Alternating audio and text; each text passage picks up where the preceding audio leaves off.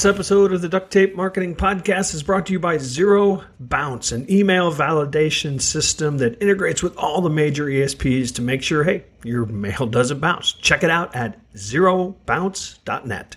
Hello and welcome to another episode of the Duct Tape Marketing Podcast. This is John Jantsch, and my guest today is Mark Manson. He is a speaker and a blogger at markmanson.net and the author of the Subtle Art of Not Giving a Fuck. And the new book, Everything is Fucked, a book about hope. So, having thrown my PG rating out the window, I want to welcome you, Mark. it's good to be here, John. So, there is a Mark Twain quote that I love. Um, and I, when I quote people, I end up paraphrasing. I never get them right, but it, uh, he, he advised writers to every time they were tempted to use the word really or very to substitute the word damn because your editor would strike it out and your writing would be so much stronger, but not so much anymore, huh? Apparently not. I like to think of these more as concepts than words, but I was walking by the uh, uh, the, the use of this language anyway. So um, I was walking by a airport bookstore the other day, and there's an entire section now that um, I think maybe you started of people using F with some variation of asterisk. Um, with all the issues going on in the world now, I mean, is is cursing sort of become trifling? I guess so. I mean, honestly, I, am kind of fascinated by it too.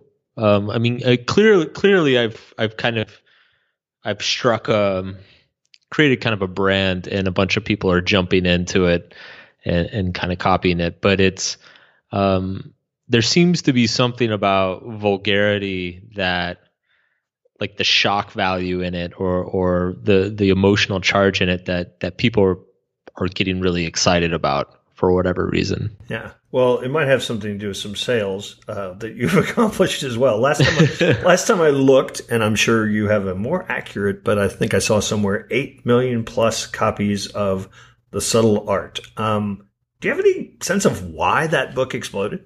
I think it's a combination of things. Uh, I definitely, I definitely think it's part of it's the title. It is it, it definitely grabs your attention. Um, but I also think, you know, I, I, I sometimes call my brand of self help. I, I, I, call it like a pessimistic self help. Like it's it's a it's a personal development that is less about like oh we can achieve anything, and it's it's more just like humans suck. Let's try to suck a little bit less.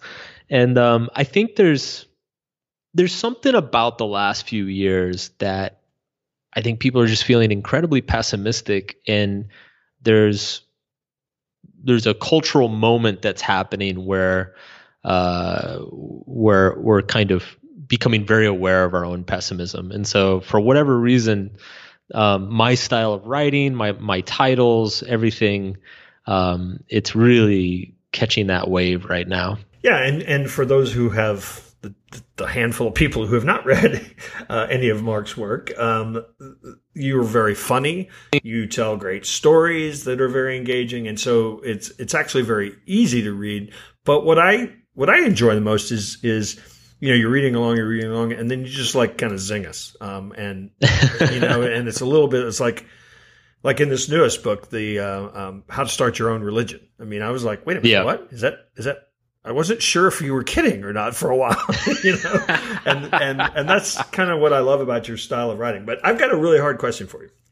Sure. Not everybody sells eight million books. What has that done to your life? uh,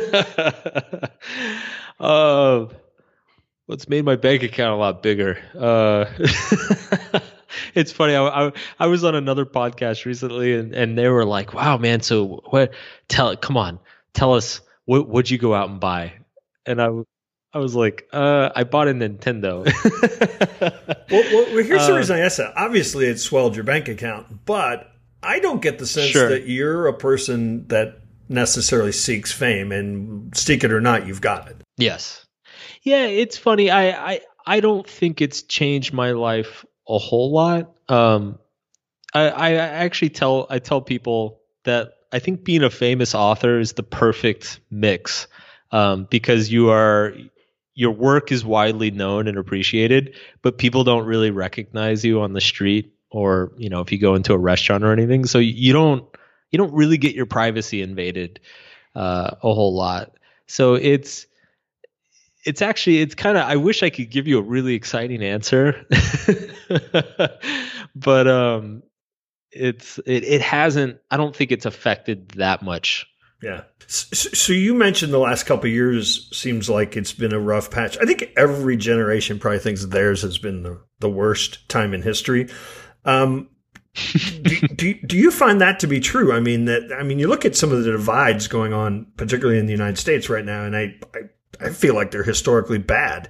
But yeah. do you think that I know you're a avid researcher? Do you think that that's the case? I do think you're right. Every every generation does. I mean, because every generation, whatever problems face that generation, are completely new and and un- unexplored. And so there's a little bit of, I think, a sense of specialness that comes with each generation. What is what is interesting about today is that the level of pessimism or I guess just kind of hysteria that's going on is is not relative to how well we're doing economically. You know, the our economies are booming, we're safe, we're not at war, uh, um, we're not being bombed by anybody. There's not riots in the streets. Um, it usually the the type of pessimism that we see right now is accompanied by some sort of like massive tumultuous thing that's going on. Um, but for whatever reason, that today it's not. And so I I just thought that was really peculiar and and that was kind of one of the starting points of the of the new book. Is like why basically like if everything's awesome, like why are we so upset all the time? So how does admitting we're all going to die let us live a better life? I think uh, you know facing one's mortality is a big principle in my work, and and it's one thing I'm tr- I'm constantly trying to make the reader more aware of. Um, I guess their own insignificance, and and I think it's while while it's it's kind of a downer. It, I think it has a very liberating effect in that it's only by thinking about one's own death that we're able to really get good perspective on what's important in our life. Um, you know, if, if I start asking myself questions like, well, if I if this is the last year I'm alive, would I still be doing the same thing I'm doing?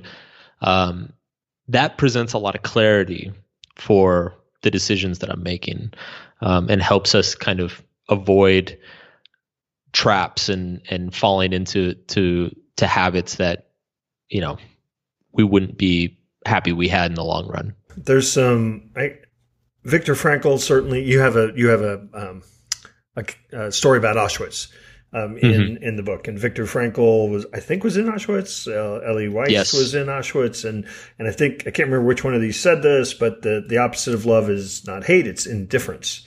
Um, hope is in the title yeah. of the book, and and you talk about the opposite of happiness is hopelessness. So, how do we wrestle with that? I wrote a book about hope because, you know, I think again co- coming back to kind of this pessimism that's pervading everything today.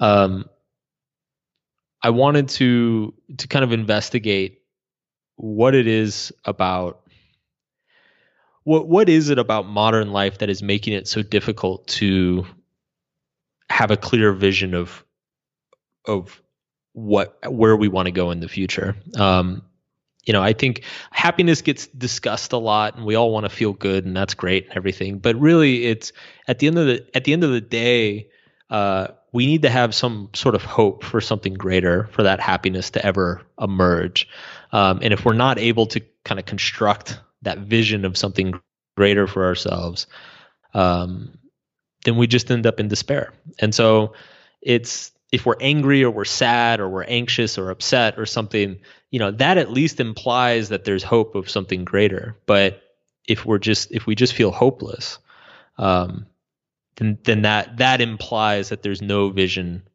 uh, for any sort of improvement. I believe at least that you know a lot of people have hope when they feel they're in control of their situation. Um, yeah. You basically tell us that self control is an illusion and that we all pretty much just have to accept our fate. Maybe that's maybe, maybe I'm paraphrasing, but but I read that. Well, it's not that it's not that we don't have any control over ourselves. It's that uh, our so first of all, I agree with you that a lot of hope is rooted in in an idea that in a feeling that we have control over our fate. Um, the the point chapter two is called self control is an illusion. The the the point of that chapter title is that um, we actually have far less control than we think we do, and we perceive ourselves to have total control over our lives. But you know, anybody who's uh, tried to start using their gym membership or you know maybe like cut something out of their diet quickly finds out that you have less control over your behavior than you typically would like to admit. And so the whole chapter kind of simply discusses why why don't we do the things we know we should do? Why why do we seem to have such a difficult time um, acting on all of the stuff that we want for our lives? Um, that we know is good for our lives, but just for some reason, you know, we can't peel ourselves off the couch or whatever. Uh, and it's and it turns out it's you know our minds are are kind of a messy place, um, and it's uh, there's a little bit there's a little bit of an art to uh, to to getting ourselves um, to act the way that we we would prefer ourselves to. You know, email is still a very important marketing channel, but it's gotten harder to get in the inbox, even of people that want your email.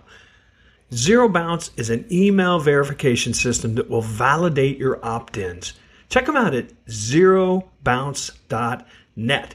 They integrate with all of the major services that you might be using already, like MailChimp or HubSpot. Check them out at zerobounce.net.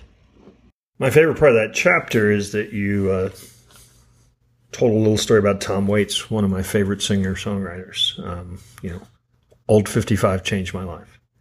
I love Tom. so one of the one of the things that I see frequently, particularly, you know, you get to a certain like you're not living on the streets. you know, you you've got a nice job, you've got a nice house, you've got a nice car. I mean, we go out of our way to make sure that we don't do anything that's uncomfortable. I mean, yeah. a lot, a lot of people anyway. Um, and you talk quite a bit about not necessarily the need to suffer, but the benefit of suffering. You want to unpack that a little? Yeah, I, I think in, in this discussion of why why we seem to be so pessimistic today, um, I spend a couple chapters talking about comfort and talking about pleasure and, and avoiding pain. And essentially, the the short version is that I, I come to the conclusion that you know the same way we need to like our muscles need to be stressed and and strained a little bit uh, on a regular basis to to grow and improve and, and maintain health.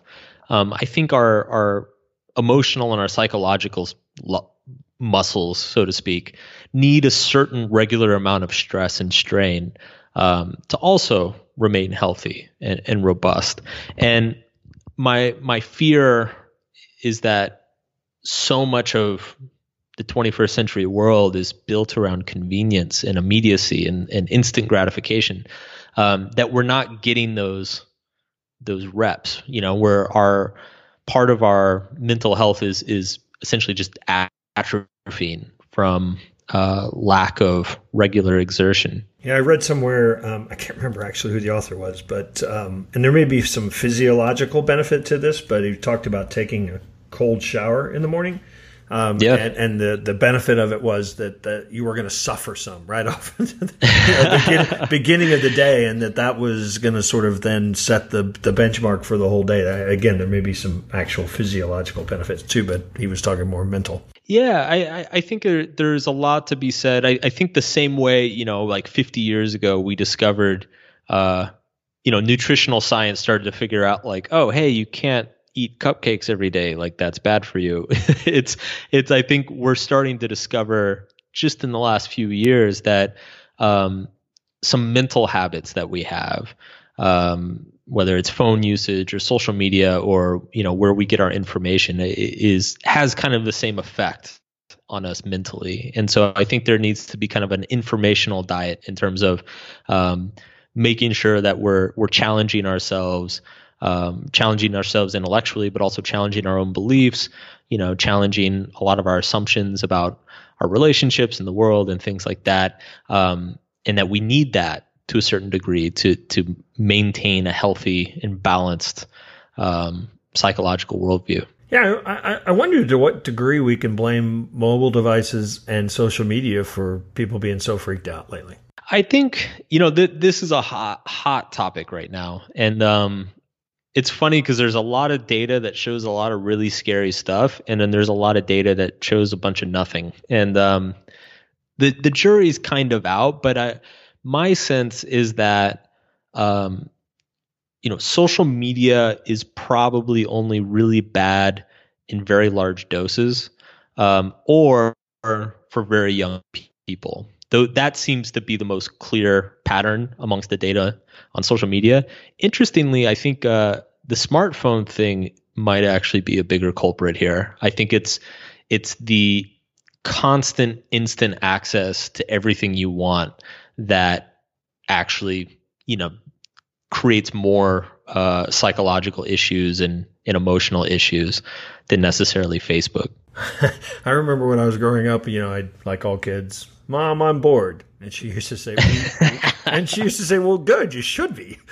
you know, yeah. you, you, need to be. It's healthy.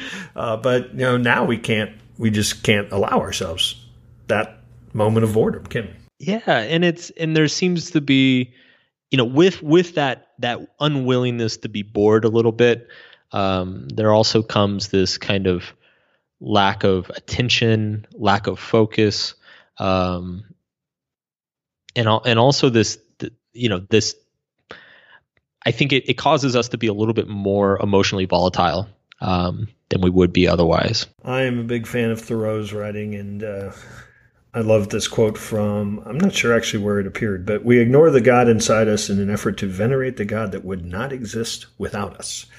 Um, hmm. You take on religion a little bit, um, or at least the organized fashion of religion as mm-hmm um, a little bit of a I don't I don't know if you want to say enemy, but as something that also kind of freaks people out. Yeah, it's funny the so there's a chapter on you, you can't really write a book about hope without writing about religion and so i've i've avoided touching religion for pretty much my whole career um, but I, I, felt like this book was finally the place to do it um, I, I have a couple points about religion. You know, one, first of all, I'm an atheist, but I'm not necessarily.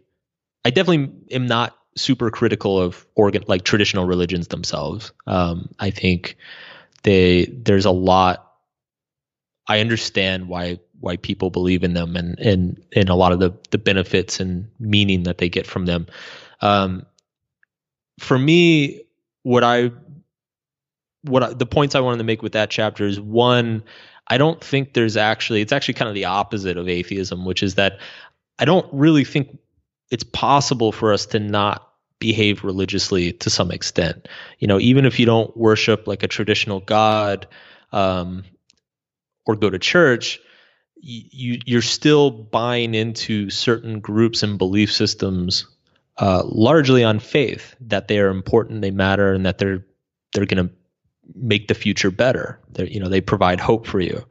Um, and anytime you buy into kind of this set of belief systems or set of constructs on faith, uh, you end up uh, creating alliances with other people with with who share those values, and then also defending those beliefs um, against other people. And so I, I cast a very wide net in terms of like how I define religion. You know, something as simple like something political parties, uh, sports teams, um, you know, even being a fan of a TV series. Like these can all be religious experiences in that there's a mythology that we were putting our hopes in and then we are organizing ourselves around those hopes together and um, finding meaning in them. And you know this is fun it's a fundamental human behavior we all do it uh, but it, as with every human behavior it has a lot of benefits but it also has a lot of costs and so um,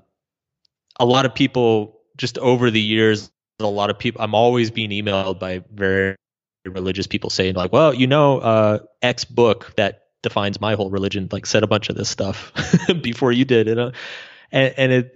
My approach has always been like, well, of course it does, you know, because this is this is just how the human mind works, and the reason these religions have been around so long is that they they manage to help orient people very well towards the world. Um, so it's it's a little bit of a, a trippy chapter, and um, I've definitely I've, I've definitely lost some readers over it, but I, I've been prepared to make that sacrifice. I thought we were just going to lose the Catholics, but now we're going to lose Game of Thrones, Game of Thrones fans and uh, and the New England Patriots fans all in one shot, one chapter. Great. So, so well, we're we're probably better off without them. so, the political messages today seem to be everything is screwed up and it's not your fault, it's them. Um, and, and I think that that yeah. mentality seems to be at the root in some ways of all this sort of discontent. Yeah, absolutely. And, and it's one of my big goals with this book. Um, because one of the things that surprised me and made me very happy about the success of subtle art was that I, I had very I have very large fan bases on both sides of the political spectrum, um, and especially you know in in 2019 there are not many people who are able to speak to both sides um, without being skewered in some way. And so I, I, was very, I very consciously wrote this book uh, to kind of speak up to both sides at once and say, hey, it's not quote unquote them that are causing the problems. It's us. Like we are the problem. like it, there's nothing special about that person you hate or that person you hate. It's it's us. This is a cultural issue, um, and we we have to come together to solve it. The final chapter, you talk about um, AI, and, and I think you even go as far as calling it the final religion. Um, it, when I read that, you know, I'm a I'm into technology. I like to know the new kind of things going on. But the further I got into that chapter, I couldn't decide if I was hopeful or if I if that actually caused despair. The idea of that. Yeah and I and I, and I couldn't tell really where you were coming down on that. I think I, I'm strangely I, I'm in a very weird spot with AI. I, I think most people there there are people who are, I guess, uh, terrified of AI, who think that AI is going to kind of overthrow the world order, and we not we may not make it out alive. Um, and then there are kind of AI utopists who think that AI is going to, you know, we're going to merge with the AI and everything's going to be amazing and we're going to solve all of our problems. Um, and I, I, think the reason I called it the final religion is because essentially all of these other issues that we struggle with today, on all these other uh, places, all these other places that we try to find meaning, um, once once general intelligence surpasses human intelligence, um, it's going to render all these other questions either obsolete or um, it will advance them so quickly that we we we're not going to be able to keep up. Um, and so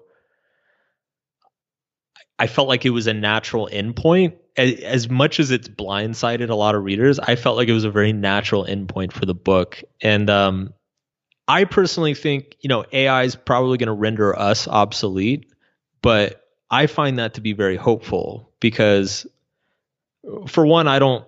I, I believe I I I believe morality is very much based in rationality. I think it's it's the best aspects of ourselves come when we are are able to sit down and think and be compassionate.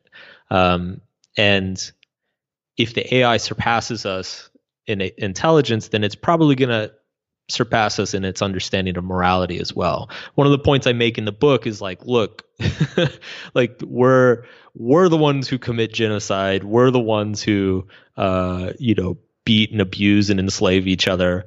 Uh, you know, we don't really, in terms of an ethical argument about AI, like we don't really have a leg to stand on. Um, and it's if this greater force comes along that we're not able we're no longer able to comprehend and they start organizing a world in which a lot of these religious conflicts and us versus them dichotomies fall away um, then i think that's better for everybody, even if we're not the ones in charge anymore. So I'm uh I'm kind of like this misanthropic AI supporter. I mean, there are those that would argue that it could actually amplify those things that you talked about as opposed to making them go away. But I mean, I guess that's the challenge with any technology. It is. It, it is. It could amplify. I mean, it, and it could amplify um, up to a degree, and then I think once it surpasses us, you know, maybe it comes back on the other side. But the the other thing I, I wanted to explore in that chapter that I I haven't really seen talked about anywhere is that um, you know traditional religion emerges from uh, from mystery. You know, it's it's when humans don't understand something, we make up, we come up with a lot of, um, I guess, supernatural explanations. You know, it's like if you dance this way, then it's going to rain next week. Um, and so I, I really enjoyed exploring this idea of like once AI takes over, like we're not going to have any idea what the hell is happening anymore. You know, cars are going to show up and drive us somewhere and drop us off in a building. There's going to be people there, and we're gonna we're not going to know why any of this stuff is happening. Um, and so it's it in a kind of weird irony, we might start returning to a lot of this kind of religious behavior of of like cavemen and stuff. It's like, oh well, if you wear this shirt, the AI gods will will look, put favor on you, and and they'll they'll take care of your family. So, you know, be sure to say this when the car comes. Um, I don't know. For some reason, I think it's hilarious, but a lot of people have emailed me and been like, "Dude, that is dark." uh, yeah, I don't. I didn't find it dark. I, I think what what you just the word you said, mysterious. It just really kind of shows th- Yes. that it could be a different world, um, which And- which and I- maybe is unsettling to some. I and and I think it I think it will be. You know, all this joking and uh uh you know the religious talk aside, I think it really is going to be a different world. Um and I think it's it's going to be different in such a way that we can't really um comprehend what the issues and divisions are going to be when it comes. So Mark's books can be found pretty much anywhere. In fact, I have a, a, a this is a personal question. Many of my listeners may not care about this, but I noticed your recent book. Uh, Harper brought it back out in paperback and hardcover at the same time. Was there any thought in that? Uh, well, they're doing this thing. It drives me crazy, man. So they uh, they do these things called HarperLuxe, and it, it's basically large print editions. Um, they're paperback, but they're large print editions. So it's like 500 pages. The the fonts are blown up really big for people with like poor eyesight. Um, Amazon keeps categorizing them as paperback, ev- even though they're like these special editions for people with bad eyesight. Um, and so people keep buying them thinking that they're the paperback. And then they show up and they're these big, fat, like 600 page books with giant text. I've got another another funny story for you on uh, my first book, uh, published 2007 by Thomas Nelson, who is um, now owned by Harper, um, or they're all owned by each same company probably. But um, the my first book, um, they they had very few edits, but one of them is they wanted me to take the word crap out of uh, the uh, the text. So I thought you would enjoy that. wow. How far we have come. so, Mark, it was a pleasure um, meeting you in this uh, format and uh, learning uh, your thoughts and deeper thoughts on your writing. And uh, people check out Mark's work. As I said, the books will be sold in, are sold pretty much anywhere you can buy a book. And uh, you might want to follow markmanson.net. Any, any other places you want to invite people? Uh, no, that's it. I did it all. All right, awesome. Mark, thanks so much. Hopefully, we'll run into you out there on the road sometime. All right. Thanks, John.